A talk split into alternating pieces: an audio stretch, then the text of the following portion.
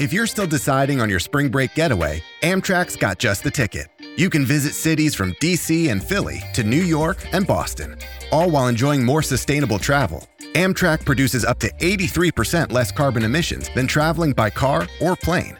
And did we mention the extra legroom and comfy seats? Book early and save at Amtrak.com. Click or tap the banner. Emissions comparisons vary depending on route and locomotive type. Restrictions may apply. Why take one vacation with the family when you could take all of them? With Royal Caribbean, you don't just go to the beach. You visit a private island and race down the tallest water slide in North America. You don't just go for a road trip. You ATV and zip line through the jungle. You don't just go somewhere new. You rappel down waterfalls and discover ancient temples. Because this isn't just any vacation. This is all the vacations. Come seek the Royal Caribbean. Ships Registry Bahamas.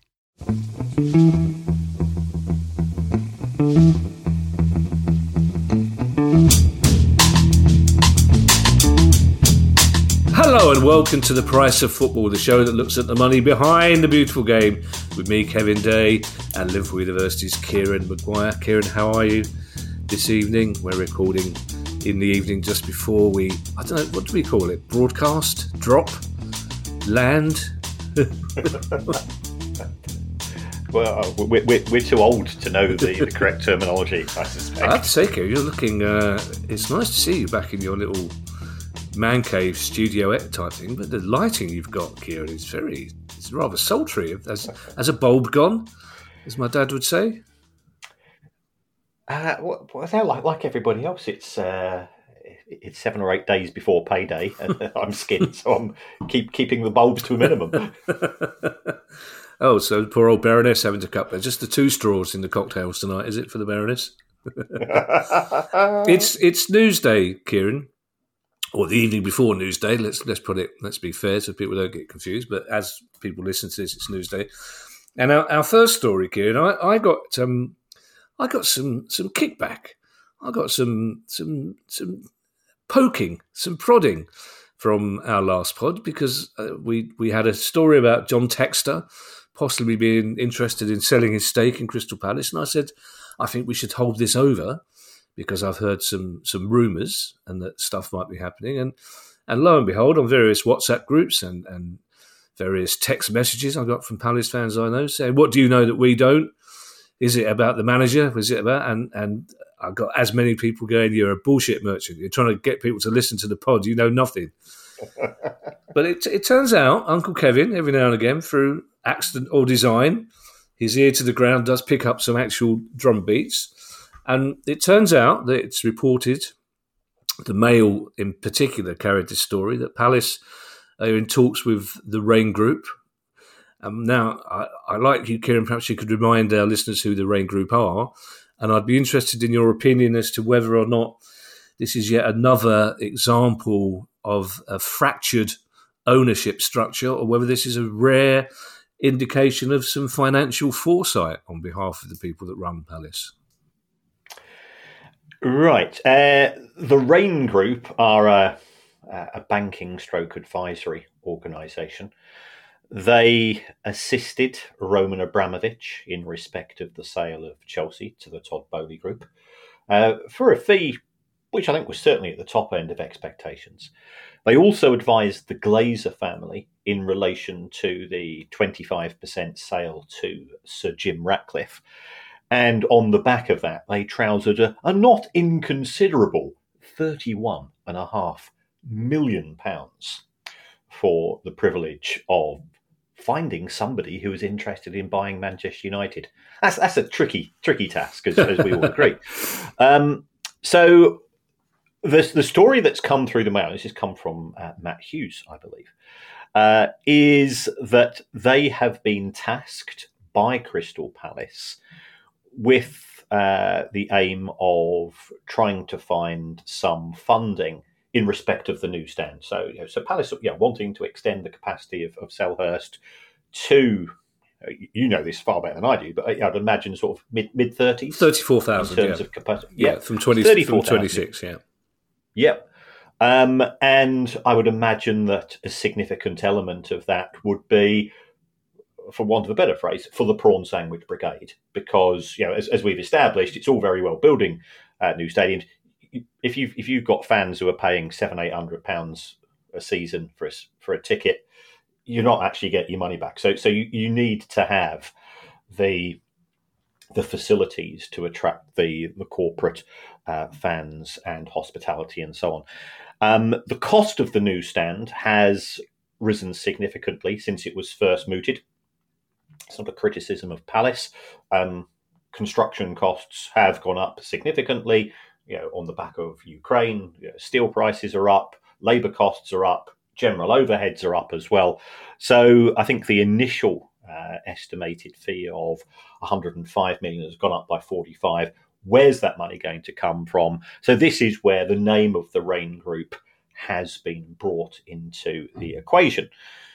Now, in addition to that, we we do have um, John Textor, um, the former skateboarder um, and now uh, multi-club owner of football teams.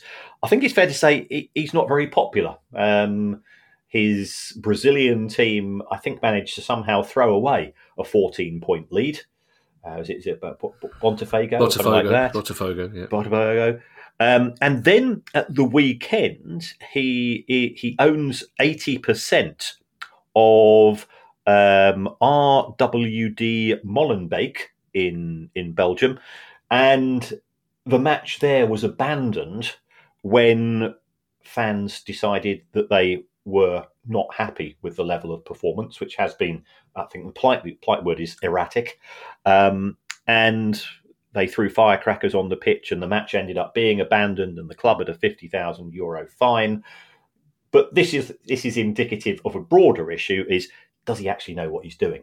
Um, which which has been questioned, and you know, and we're not here. This isn't the nature of the show to to, to look at somebody's uh, decision making process, but we've always said it's an important one, and there is a concern that with some of the new breed of investors, they understand investment, they don't understand football, and perhaps a unique skill, you know, skill, set and knowledge set is required.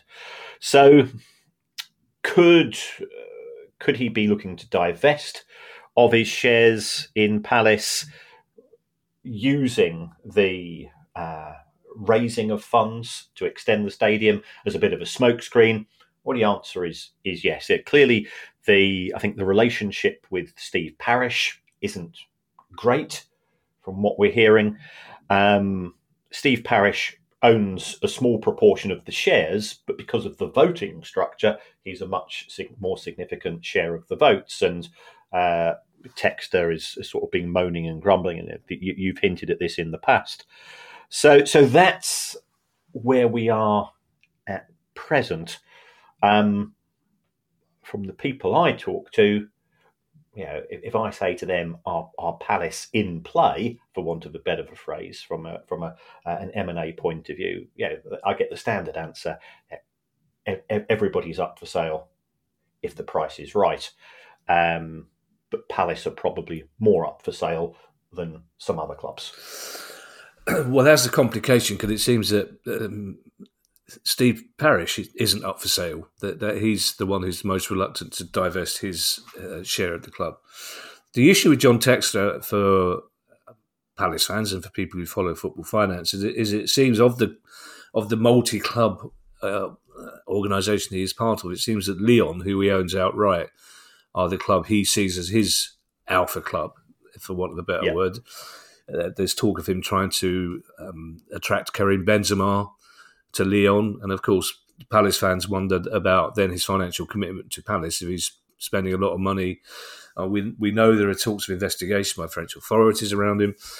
The original story we were supposed to talk about on Sunday was talk about him uh, selling off his, his Palace shares, but the difficulty of selling only forty percent of the club. But what I find interesting about this Raine Group story because it wasn't quite the story that I'd heard because uh, I'd, I'd heard they were potentially looking for, for buyers. But the, the story that the Mail says is that this is simply an attempt to raise the money to build a stand. It took six years to get all the planning permissions, all the legal stuff. stuff around Sainsbury's, stuff around local residents, stuff around the car park. It took years to get that sorted out. And as you say, in that time, the cost of the newsstand has gone up by 45 to 50%. So apparently, we're only looking for new investors to build that. Most Palace fans look at the amount of money that the owners are worth and think, well, the money they're talking about, they have already. So it seems odd that they're going to the Raine Group just to raise a bit of building money, especially when John Textor, when he originally came in, it was specified that John Textor's only investment was going to be in infrastructure. He wasn't going to take part in, in investing in the team. It was only going to be essentially he was coming in to build the new stand. We'd have five years of, of 10,000 extra people eating prawn sandwiches. He'd cash in off the back of that. So it, it seems to a lot of Palace fans that this is a this is a sledgehammer to crack a nut. If we're going to the Raine Group just to raise a bit of extra money to build a stand, that seems a bit odd. It, it does, and this this is going to sound really sniffy. Why would the Raine Group get involved in a forty-five million pound fundraising deal when when they charged uh, thirty-one million in respect of the Manchester United deal? You know, it, it, it's. I'm not saying it's beneath them, but uh, there are certain organisations that you know, just as a, you know, uh, you know, if you, if you, talk to certain supermodels, they say, "Well, I don't get out of bed for less than ten thousand pounds." Well, the Raine Group, they don't get out of their corporate bed. Um, you know, how much is their commission going to be on a forty-five million pound or forty-five million dollar, whatever it's going to be, fundraiser? That to me seems very strange, um, especially to go around hawking well, exactly what are they hawking? You know, it's, it's, not the opportunity to acquire Palace because it does look as if Steve Parish is, is you know, acting as the blocker here. Um, I suspect there's more to this than meets the eye. Right. Okay. Yeah, because you do wonder what investment opportunities there are in for whatever huge investment company the Raine Group attract to, you know, building a, a few new boxes at Selhurst Park. Um, you're right, by the way. It did sound sniffy but well done. I shall I shall look for an attempt to denigrate Brighton and Hove Albion at some stage in the near future. Kieran, uh, it will probably have the word probably have the word quinoa in it. Um, secondly, apart from the Baroness, how many supermodels have you spoken to on a any kind of basis? In in Moscow, one or two. Oh, of uh, course. In the UK, zero. Yeah, yeah. I spoke to Kate Moss once, but I doubt she has any memories of the conversation. It was very brief and pretty pretty much one way, and it was late at night. Let's leave it at that. Um, Derby County. Uh, it's a, it's amazing. There will be Derby fans who see their name on that on your your mind map of potential subjects, and they will be some of them will be quite pleased. The old nostalgia will kick in, and it will be like the days when we spoke about nothing but Derby County. Uh, there's some news on their financial uh, figures since coming out of administration. That, that's that's right. I mean, Derby have not published any financial information themselves since 2018. Yeah, when it's in 2024, and the reason for that is that Mel Morris and Stephen Pearce they used the EFL investigation and then they used COVID as a smokescreen to to not be transparent, which I think was was very disappointing. Um, the club is now owned by David Clowes, and uh, everybody I speak to has nothing but very high praise for the fact that he effectively overpaid for the club, taking it out of administration. Uh, but he did that because he's he's a decent guy. He wanted to ensure that the unsecured creditors did get at least their twenty five percent back, um, and and fair play to him because I think Derby were were reaching the end of the administration, and it could have gone one of two ways. Uh, so he's he's done a fantastic job, and, and that has come at a cost.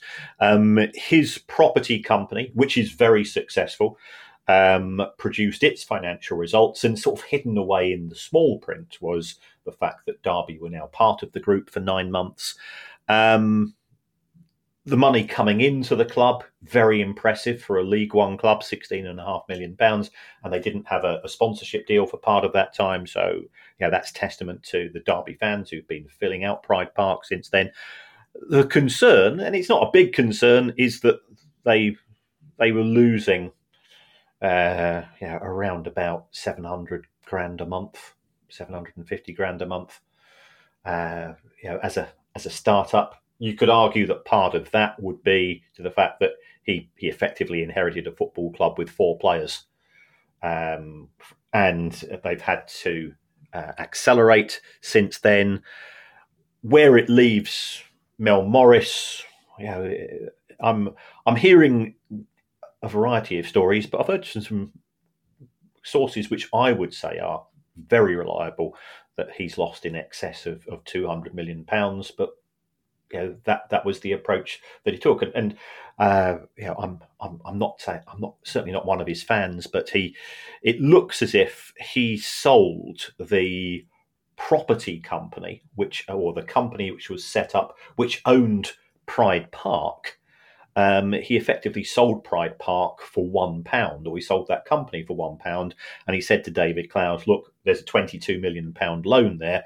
You settle the loan, um, and you will have the stadium, which was valued at 81 million. So um, that appears to be his his parting gift um, as far as Derby was concerned. And yeah, nothing's been heard of him since then. You know, if, if you if you Google Mel Morris, he, he used to be fairly high profile when he was the the owner of Derby. He's he's gone very much underground since then.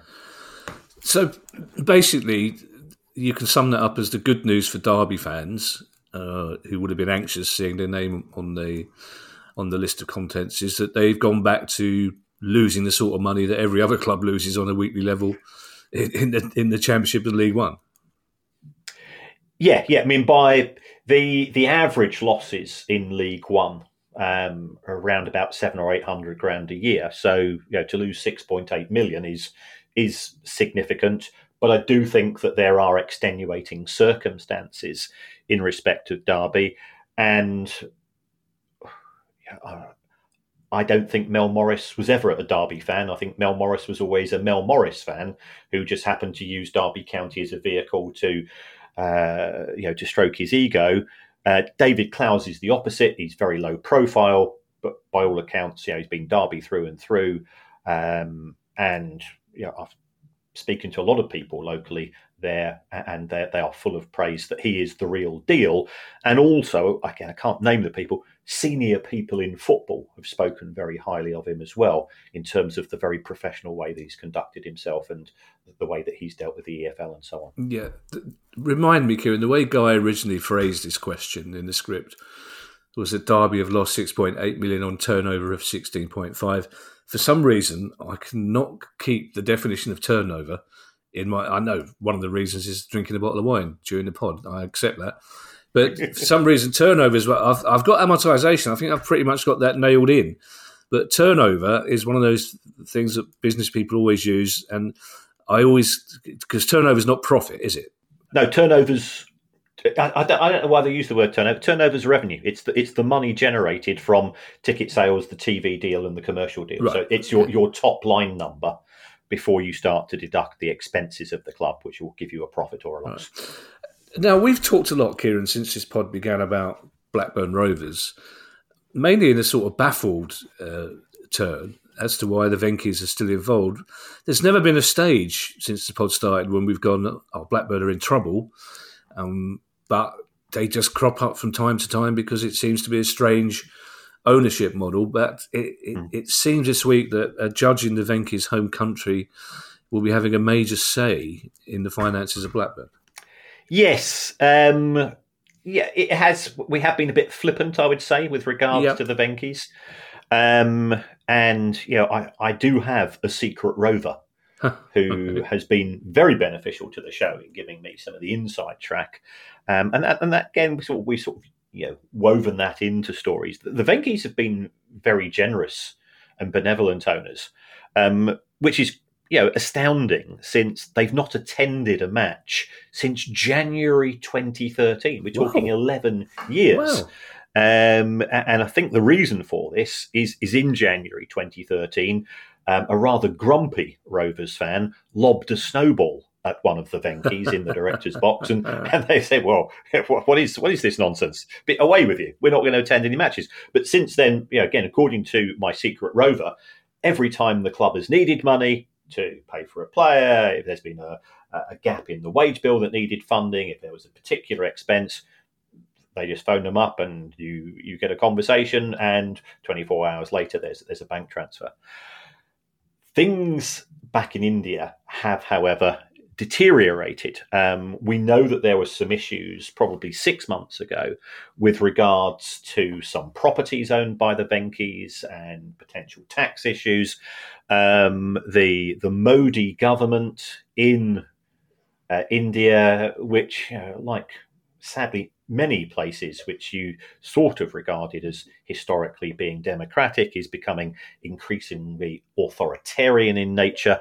And one of the ways that it deals with that is that it tries to stop its citizens from transferring money overseas. Now, what the Venky's have done is is effectively to the you know, the thick end of twenty million pounds a year on many an occasion is that they have provided money going out of India and into the UK. Um, they now have a specific law which has been introduced in India, and the only way that the Venky's can get uh, money across to rovers is if they get emergency permission from the government. Do they need emergency permission? Well, if this story is true, then they do, and they need it fairly quickly because HMRC haven't been paid. There's allegations of an outstanding 26 million pounds tax bill, and if HMRC don't get their way, um, and, and, we've seen this with other clubs. You know, it, again, it became a bit of a standing. It, it, I'd say it was a standing joke, but it was never funny um, in relation to Ron Martin and uh, HMRC in Southend in that he would always avoid paying tax and then they'd issue a winding up order and then yeah as if by magic he'd find the money at the at the at 11:59 p.m.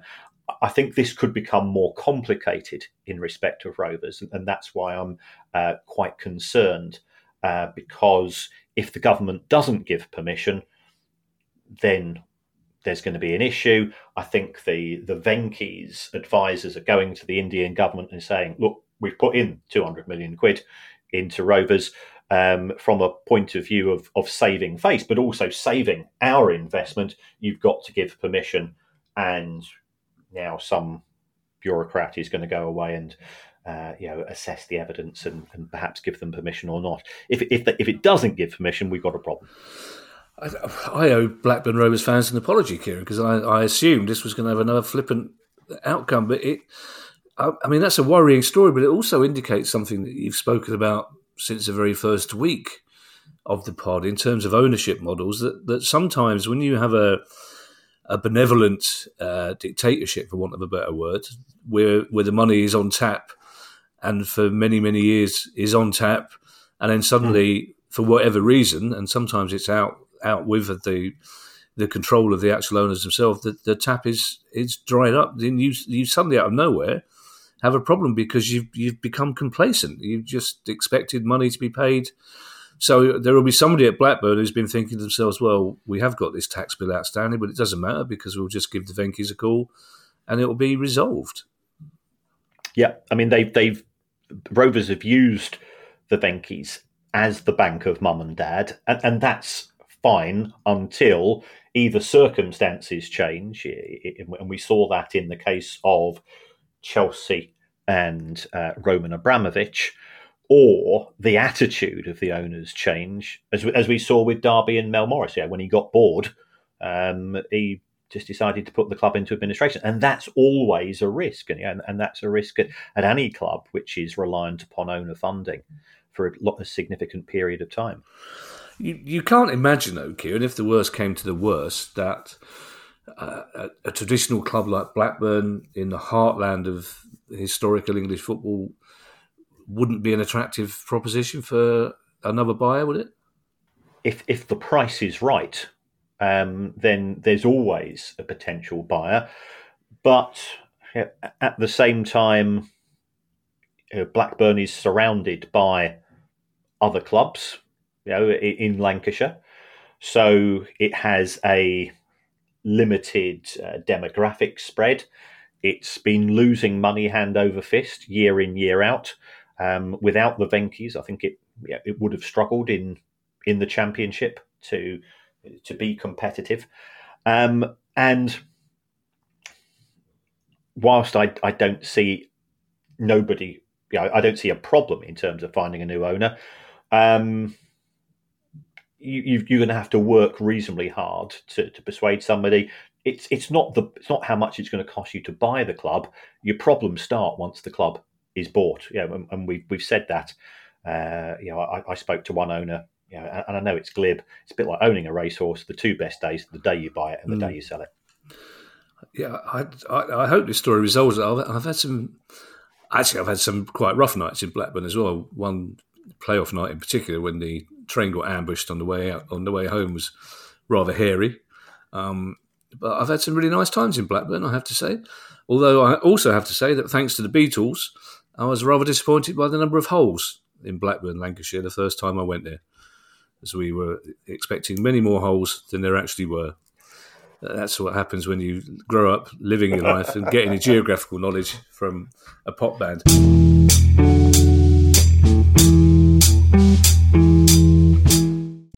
Why take one vacation with the family when you could take all of them?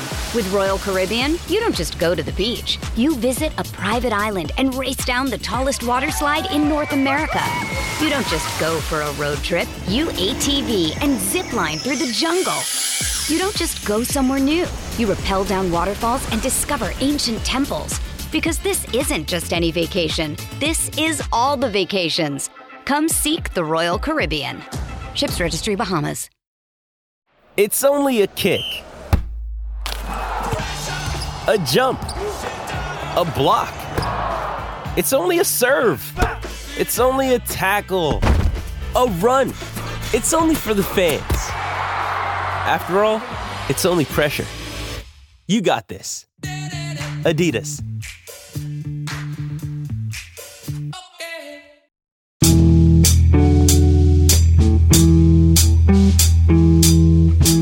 Big clubs, traditionally big clubs, have put out their latest accounts. Kieran, Middlesbrough first, and then Notts County. Yes, um, we have seen a, uh, a, quite a few clubs from uh, the EFL Championship last season put out their results. Um, I'm, I'm, sure this is just an amazing coincidence that it uh, was a, a, couple of days after the uh, Richard Masters car crash uh, in front of Parliament, where he was he was trying to justify the Premier League delaying and then reducing and then trying to extinguish um, their financial commitments uh, or obligations or whatever you want to do in, in terms of the so-called New Deal with clubs in the EFL. So um, Middlesbrough lost 550 grand a week in 22 23 they they offset that to a certain extent because they sold Jed Spence to Spurs, they sold Tavernier, I think, to Bournemouth. So it, it did reduce the losses, but they still lost a, a significant amount of money. And uh, yeah, up pops once again Mel Morris. Um, because looking at the small print of the Middlesbrough accounts, um, th- there is reference to a compensation payment of 2.7 million pounds. Now, when Derby County made the playoffs, and I think this was 2019 or 2020, um, they made the playoffs um, ahead of Middlesbrough. And Middlesbrough took the view that Derby would not have achieved that position in the table had it not been for manipulated financial fair play. And therefore, they they because the Premier, sorry, because the EFL was not prepared to to charge uh, Derby with a, a, breach of FFP as such. Um, Derby were on the receipt of a lawsuit from Middlesbrough Football Club, and that lawsuit was served to the administrators. And this this was one of the issues we discussed whilst Derby were in administration. Does any potential new buyer want to pick up the risk of having to do a payout to Derby. Um, and again, yeah, I've I've been very critical of certain aspects of Mel Morris's behaviour. He came to a private agreement with the Middlesbrough owner Steve Gibson, and he said he would personally pay the compensation in respect of whatever could be agreed. So, two point seven million pounds is is the final degree of settlement people say, well, that seems quite low in respect of what you could potentially earn in the Premier League.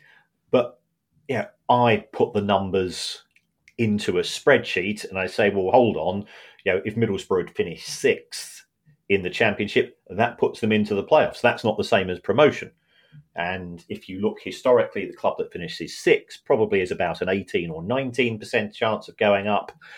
Yes, you're going to get an extra £100 million in terms of income, but also your wage bill is going to go up, your operating costs going to go up.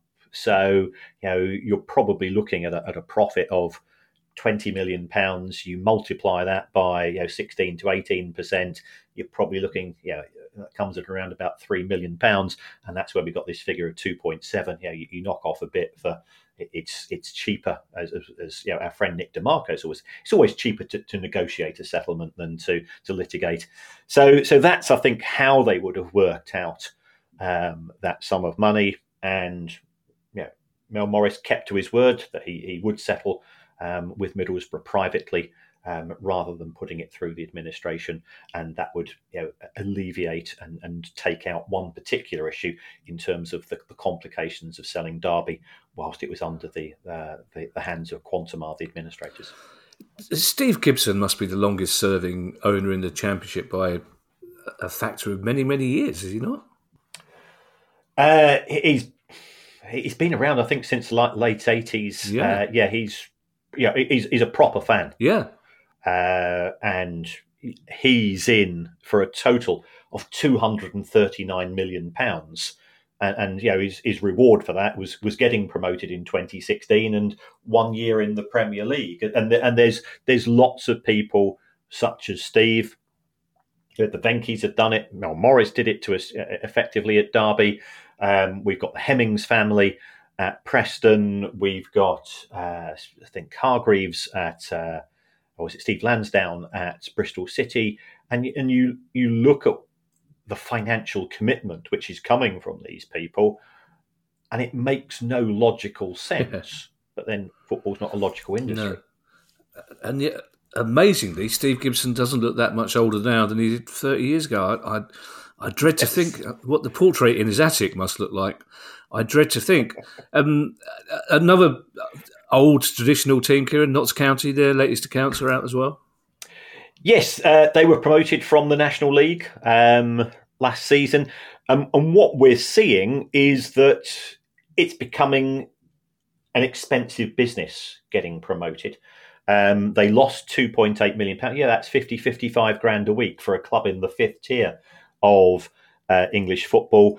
And, you know, based on my figures, the figures I'm sort of putting into the spreadsheets, you're now more like you're, you're, you're likely to lose more money in the National League than you are in League Two, and probably in, on average you're probably losing the amounts equivalent to a League One club, um, and and that's for a, a, a league where you know one club goes up automatically, and you've got these playoffs uh, for for positions uh, for the second place to go up, and you know, if, if, you talk to people at Sutton and Harrogate, what's it like in League Two? They go, yeah, the first couple of months is okay, the excitement, and then mm, yeah, it's not, it's not, not quite as much fun.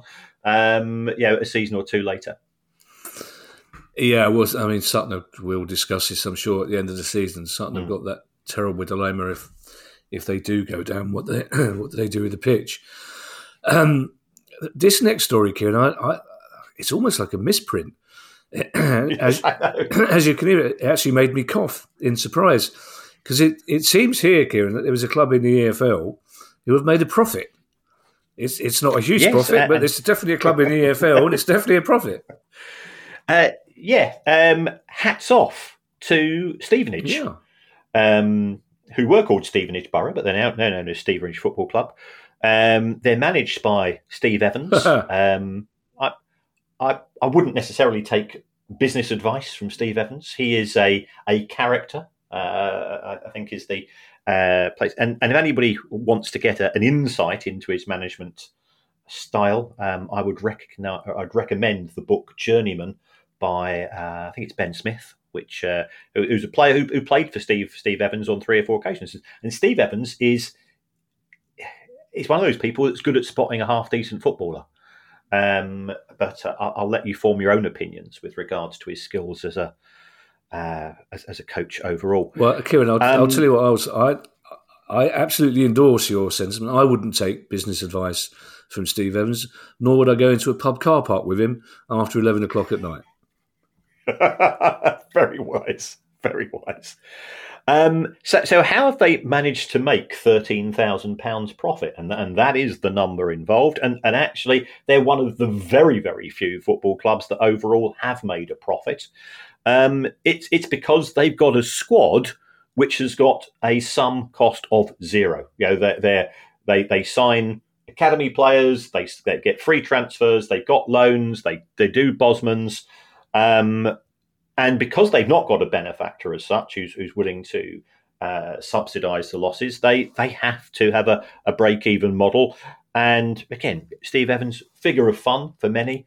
Um, I, I, do like the fact that he he once said. Um, uh, I'm going to I'm going to become the manager of Leeds when he was the manager of Rotherham, and, and I, if I do get the appointment, I'm going to turn up in a sombrero. And lo and behold, Leeds then appointed him as manager, and he turned up in a sombrero. so you know he's he, he, does have a sense of humour. Yeah. Uh, he's never dull. Um, he's not the referee's best friend, but uh, he, he knows how to operate in that particular market.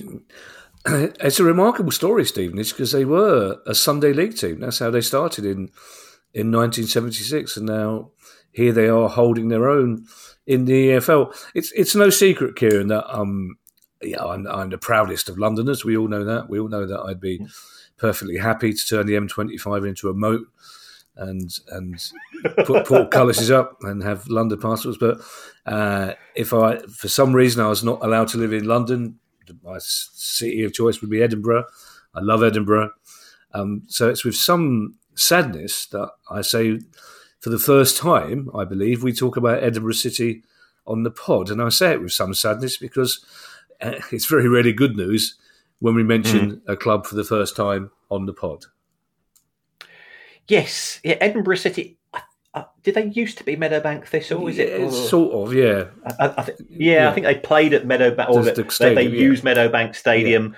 Yeah. Um, I, I, I, must confess, I've not read sort of the transition, if there is one as such. Uh, because Meadow, Meadowbank were always a very curious club because I, I, remember when they when they formed, and you know, I was at the age when I was still reading Shoot and you know putting my cardboard tables together um, for the first six weeks of the season until we got bored or, or you lost uh, some of the cardboard slots from shoot uh, to put into your table. But uh, yeah, Edinburgh City, looking at their accounts, they're technically insolvent. Um, they have now said we've come to a sort of arrangement with HMRC um, which we believe will allow us to continue to trade for the rest of the season. Uh, a new owner came in at the start of the season, like many new owners, underestimated the extent of the task uh, in terms of the the break even of, of, running a football club. They owe money to HMRC, presumably for VAT and for, for pay as you earn. Um, they've got 40 season ticket holders, um, which, you know, hats off to all of them because uh, you know, if, if there's one thing I can say with a reasonable degree of confidence, you know, I, I, buy a season ticket because I want to be able to sit in the same seat each week, um, and I get that guaranteed. Um, and, also, you know, because the matches are sold out, I'm guaranteed a ticket for every match. I, I suspect that's not something you'd probably need to worry about, and, and I'm not being facetious here towards Edinburgh City because we've always said every fan is equal in terms of their devotion. Their attendance is normally three to four hundred. They've not had a great season, um, but at least they've got a lifeline. I think there was a, a genuine chance of the club getting foul of HMRC, and on the back of that, they they might have. Uh, uh, been on the, the receiving end of, of, a winding up order or worse. Yeah, I, actually thinking about it, I'm not entirely clear. I think Edinburgh City are a completely different club to, to Meadowbank, but I would need to, to confirm that. Yeah. I'm slightly distracted by the 40 season ticket holders. I mean, that's I, I mean, uh, good luck to every single one of them because I, Absolutely. I don't care what Yeah, anybody full- says. to, yeah. to those 40 people, that club is as important to them as Palace is to me and Brighton is to you. Um, not long before Christmas, Kieran, we rather cursorily covered a story about Nuneaton Borough because it, it literally broke five minutes before we started to record. And we Hmm. felt that we should cover it, and we did. And we didn't have time to go into as much detail as we wanted to. And it didn't seem at that time as though it's going to develop into such a serious story. But it it has, unfortunately. So I think retrospectively, we probably owe, well, I probably owe, because it was um, I, it was me that rushed it through because we had very little detail to talk about. Um, probably owe an apology to Nuneaton Borough fans for not covering it in the detail that perhaps we should have done. Because as I say, it has turned into a, um, a not good story for a long-established uh, non-league club.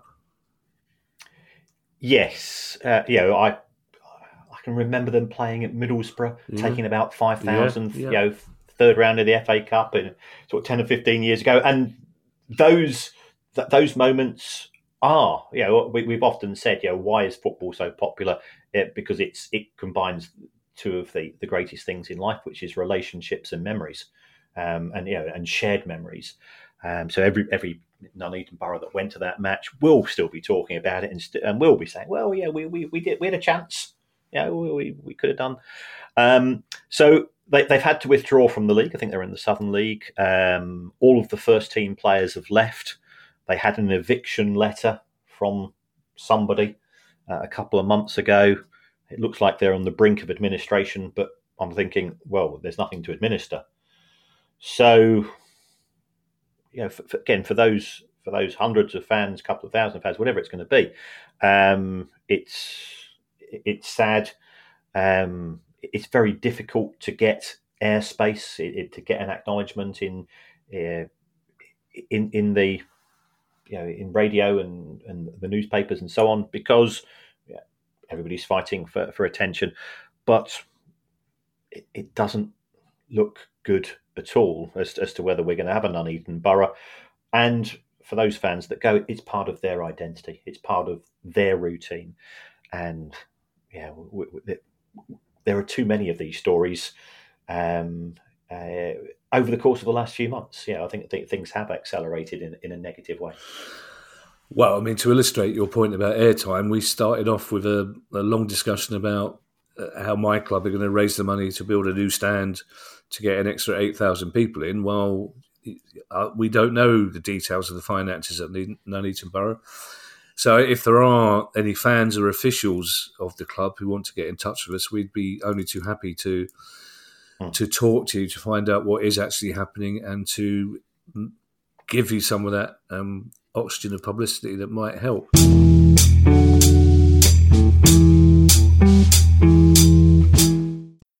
Find a fresh take on a fall getaway to Wilmington, North Carolina and beaches. Enjoy hiking trails in a state park, fresh seafood with a side of live music, and fall festivals galore. Then live it up along the Riverwalk in Wilmington's historic downtown. With three island beaches, Carolina, Kure, and Wrightsville, and a vibrant downtown, you get the best of the Carolina coast all in one place. Plan your fall getaway at WilmingtonandBeachesVacation.com. How do you make a vacation last? How do you hold on to the joy, the clarity, the calm? Easy. You go to Aruba.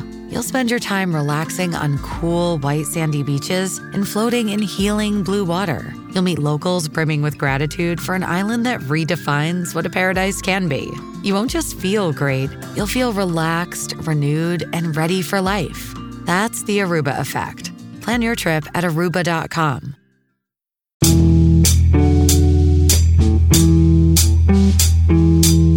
Our final story, Kieran, takes us to a, a global brand. We we spoke on the last pod about the, the Spanish police getting involved in uh, in Watford, and now the French police have got involved in, um, with all due respect to Watford, a, a, a bigger club than both them and Nuneaton Borough. Yes, this is this is major ooh la la territory. Uh, it, it unravels more and more. The French police have raided the French finance ministry.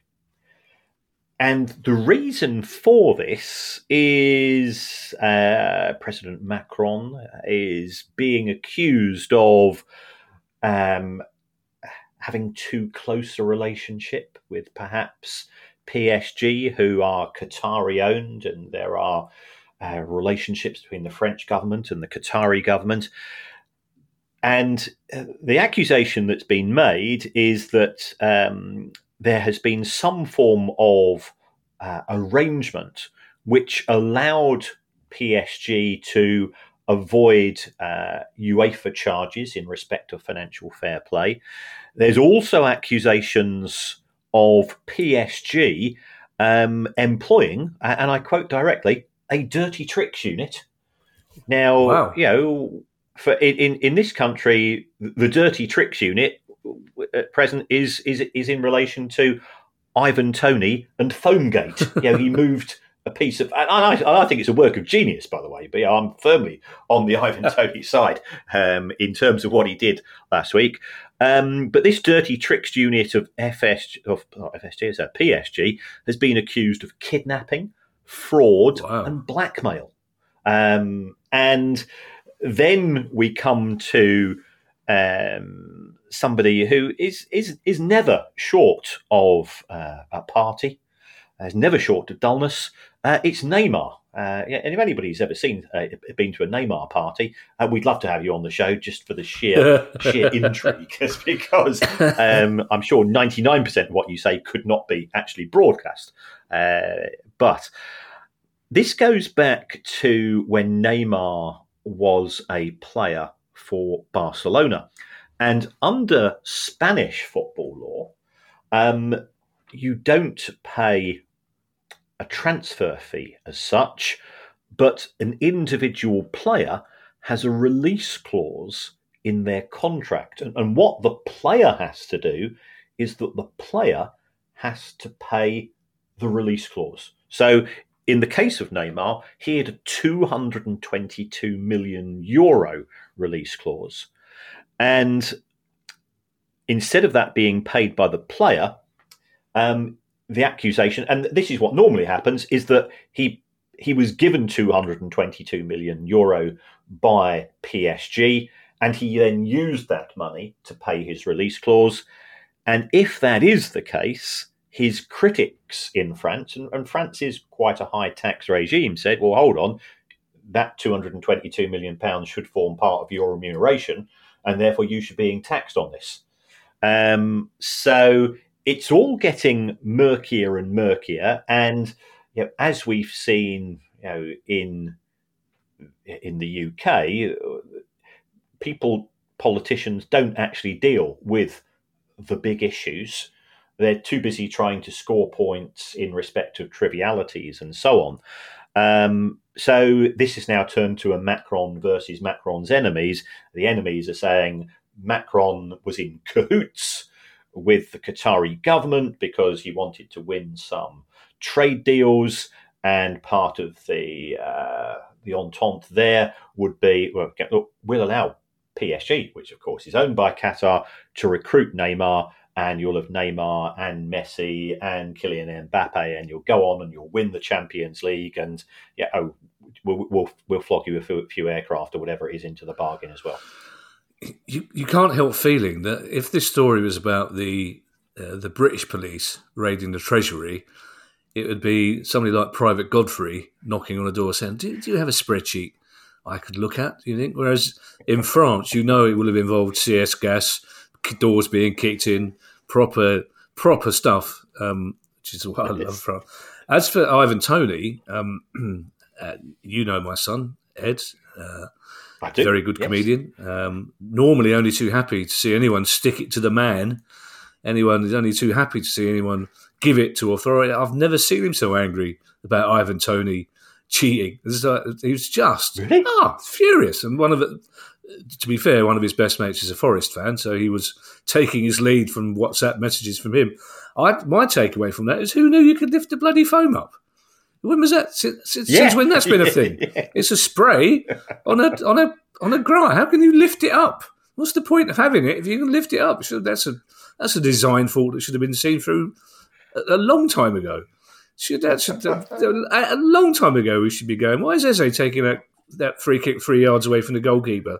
Well, that's where the line is. That's yeah. I would. I I think there's a discussion to be had about the um, uh, the reintroduction of Ivan Toney. There was one photograph in particular of Ivan Toney uh, in his betting company sponsored Brentford shirt, standing in front of a Mm. betting company logo.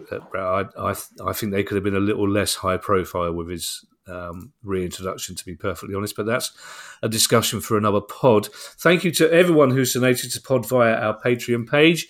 If you'd like to make a small monthly contribution to the pod, that'd be very kind of you, and it will get you access to our chat community and our regular quizzes. And you can do that by going to patreon.com slash price of football. If you want a question you'd like answered on the show, you can email us at questions at priceoffootball.com.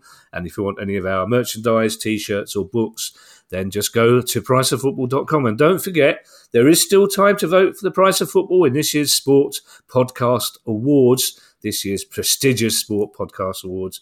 We're out for the best sports business podcast, and just spurch, spurch, or you, you can spurch if you want. Spurch. You can, it'd be probably better if you just searched for Sport Podcast Awards to cast your vote now. We'll also put a link in the show notes. We'll be back on Monday with one of those questions pods.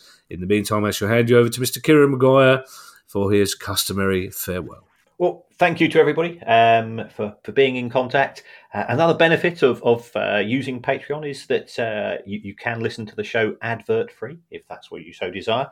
Um, there's various ways of supporting the show, and one of the ways is, is to give us a give us a review. It helps us in the charts, it helps us in terms of algorithms and so on.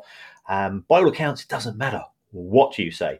So you could even say you would rather have the show presented, and I'm not sure I would tune into this one, uh, by Kate Moss and David Warner, the Australian opening batsman, a man of few words of any sense, uh, but but for the sheer weirdness of it, um, yeah, that that could be quite a surreal, uh, but I suspect very brief uh, podcast. Yeah, especially if it was recorded after midnight. Bye, everybody. Bye. The price of football.